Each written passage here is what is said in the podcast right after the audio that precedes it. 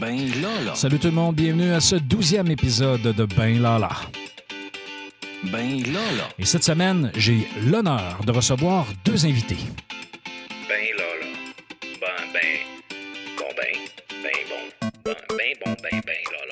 Alors, il y a quelques semaines, j'ai demandé à Marie-Hélène Forêt, qui s'occupe euh, de l'international ici au Cégep de Chicoutimi, euh, si elle n'avait pas un sujet ou si elle n'avait pas des exemples de, mobilité étudiante euh, qui pourraient intéresser notre auditoire.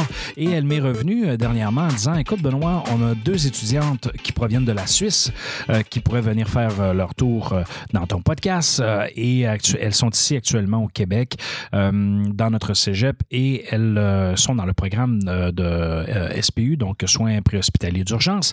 Alors, euh, voici ce que notre entretien a donné. Attention, attention. Voici notre invité de la semaine. Alors, cette semaine, on est chanceux parce qu'on reçoit de la visite euh, de la Suisse et je, je ne ferai pas de blague sur le fromage suisse et la fondue, ainsi de suite, mais j'ai le privilège de recevoir euh, Mégane et Maude. Alors, euh, bonjour les filles, comment allez-vous? Bonjour, ça va et vous? Ça va tout bien.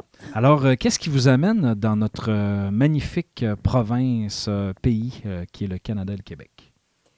Euh, ben, On est en fin de, de parcours professionnel euh, enfin, pour, en- pour être ambulancière diplômée en Suisse. OK, Et on pouvait faire euh, deux semaines de stage à choix à l'étranger. OK.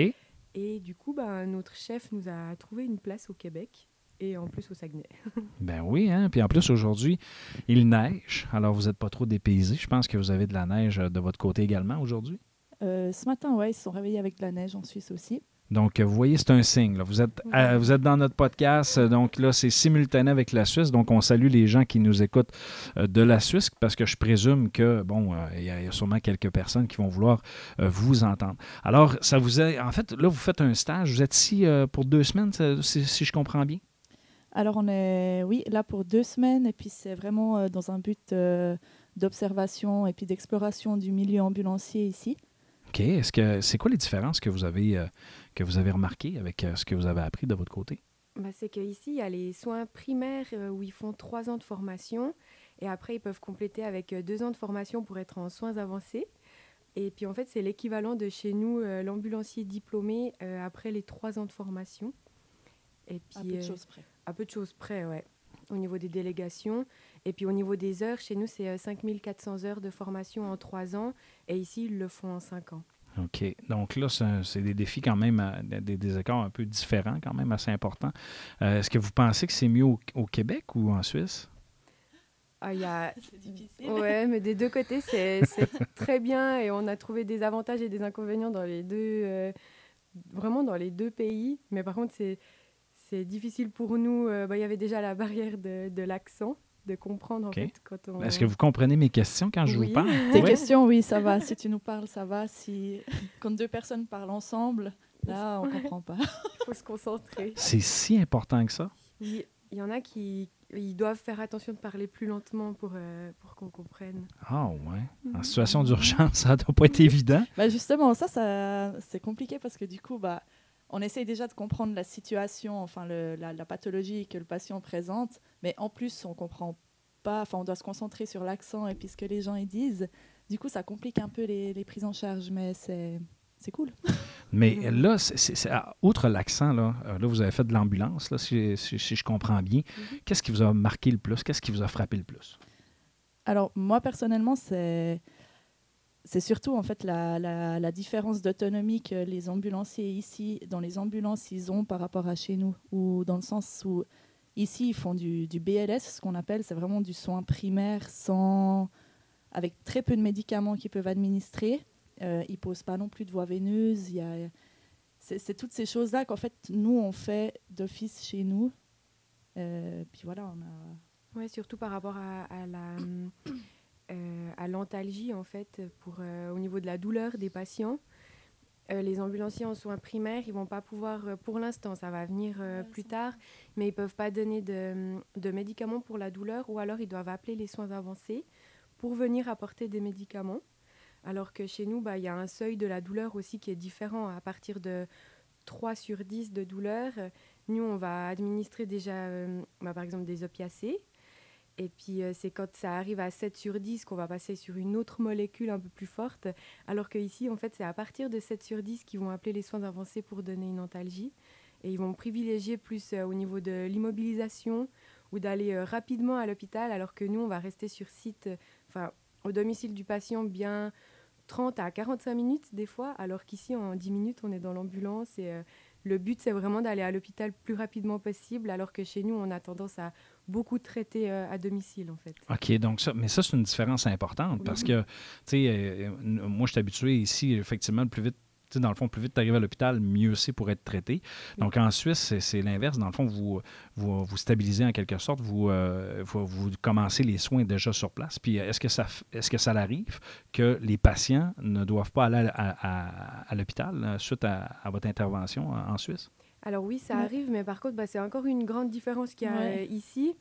Euh, nous, on peut laisser à domicile des patients si on a fait les, les- on a pris des paramètres et puis que on sait qu'il n'y a pas de risque vital pas immédiat. problème. Voilà. Mhm. Mais en fait, ici, typiquement, une hypoglycémie, bah, ils vont donner du sucre, ils vont euh, corriger au niveau de la glycémie. Et après, ils ont un protocole qui dit qu'en fait, ils peuvent laisser à domicile, mais seulement les soins avancés peuvent prendre la décision. Et alors que chez nous, on aura tendance à peut-être euh, le transporter plus facilement quand même à euh, l'hôpital. Ou alors, il disait avec, euh, je sais plus quel autre médicament c'était. Contre les convulsions, non? Ouais, s'il y a des convulsions et puis qu'on donne un médicament, qu'il arrête de convulser ou autre, et ben en fait ils vont, ils vont pouvoir le laisser euh, à la maison. Alors que nous dès qu'on a posé une intraveineuse ou autre, en fait on va vouloir aller faire un contrôle aux patients euh, aux urgences. Et euh, on a remarqué que par rapport à ici on transportait beaucoup plus facilement aux urgences que, que ici, ce qui fait que peut-être que les urgences chez nous sont aussi un peu plus surchargées. Alors qu'ici c'est vraiment un, une entraide avec le préhospitalier où euh, bah, ils aident à ne pas surcharger les urgences en, en donnant des protocoles pour qu'ils puissent laisser les patients sur site. C'est vraiment un accord en fait entre les hospitaliers et préhospitaliers. Ouais, et puis c'est un peu le, la fonction des soins avancés ici aussi, c'est de faire un premier tri entre les patients qui, qui ont nécessité d'être transportés à l'hôpital et ceux qu'on peut laisser sur site en fait. C'est un peu aussi le, le but du- de ce que j'ai compris hein, des soins avancés euh, Mhm. au Québec. Que nous, ben voilà, on n'a pas trop. euh, la décision, elle vient de nous. Donc, euh, des fois, on a un peu de la peine à prendre la décision de laisser quelqu'un euh, à la maison. OK, donc là, vous avez la charge de cette responsabilité-là, à savoir, est-ce qu'on le laisse à la maison ou est-ce qu'on l'amène à l'hôpital? Oui, en fait, on n'a pas, nous en Suisse, on n'a pas du tout de protocole ou de formation pour laisser à domicile les patients. C'est vraiment notre expérience et nos connaissances euh, physiopathologiques, alors qu'ici, il y a vraiment des protocoles établis où ils peuvent traiter et laisser à domicile. Qu'est-ce que, que- de ce que vous connaissez, qu'est-ce qui est préférable? Avoir un protocole ou euh, Mhm. y aller avec l'expérience? Les Je deux. pense les deux, mais je pense qu'un protocole, ça, ça conforte peut-être dans la décision de laisser Mhm. quelqu'un à la maison. Effectivement, ça, ça- j'aime, ta réponse. D'ailleurs, Ouais. ça m'amène à, à une autre question. Euh, au Québec, les ambulanciers, euh, ambulancières, ils ont, tu sais, ils ont quand même une notoriété. Tu sais, C'est un, c'est un noble métier, en quelque sorte. Comment c'est perçu d'être ambulancier en Suisse de la part de la population? Bah, c'est un peu la même chose. Ils nous appellent les anges de la route. Enfin, ils disent quand on commence la formation que c'est un petit peu, euh, c'est un peu ça. Et puis souvent, les patients, ils vont se stabiliser jusqu'à ce qu'on arrive. Et des fois, en fait, le fait de nous voir arriver, ils relâchent complètement. Et puis c'est là que ça devient aussi un petit peu plus grave ou un petit peu plus instable. Bon, En général, on est toujours bien accueillis, à part Ouais. euh, dans de rares cas où voilà, c'est un peu plus compliqué, mais en général, c'est plutôt bien vu. C'est bon. Euh, ben, je- ben, merci pour ce, ce partage-là. D'ailleurs, pour le- la suite là, de votre voyage, euh, en fait, de votre séjour ici, là, qu'est-ce qui vous attend? Qu'est-ce que vous allez faire dans les prochains jours? Alors déjà, à visiter un peu. Ah, vous n'avez pas fait, euh, pas, pas fait de l'ambulance, vous n'avez pas fait autre chose? On a fait beaucoup d'ambulances et on a fait peu de visites pour Ouais. l'instant. Donc, euh, bah, ce, ce week-end, là, on va profiter d'aller marcher un petit peu au Mont-Valin, je crois que ça s'appelle. Ouais. Ouais, faire un peu d'escalade, enfin, voir un petit peu aussi le- la région. Oui, puis avec la neige, ça va, être, ça va être magnifique. Bah oui. Euh, il y a une question, par contre, qui m'est venue en parlant de territoire. Euh, entre la Suisse et le Québec, tu sais, comme là, vous avez fait de la route dans les ambulances, est-ce que les routes, est-ce que l'étalement urbain euh, est similaire chez vous à comparer ici? Alors, on a regardé la superficie de la Suisse par rapport au Saguenay. OK. C'est euh, 41 000 km la Suisse en entier. Et le Saguenay, c'était euh, 98 000 km qu'on pouvait mettre plus que deux fois la Suisse dans le Saguenay. Du coup, chez nous, en fait, les territoires sont beaucoup plus petits. En quatre heures, on a traversé la. Suisse. OK. Ouais. Donc là, on va dire Saguenay-Lac-Saint-Jean pour pas insulter nos amis du Oui. Lac-Saint-Jean.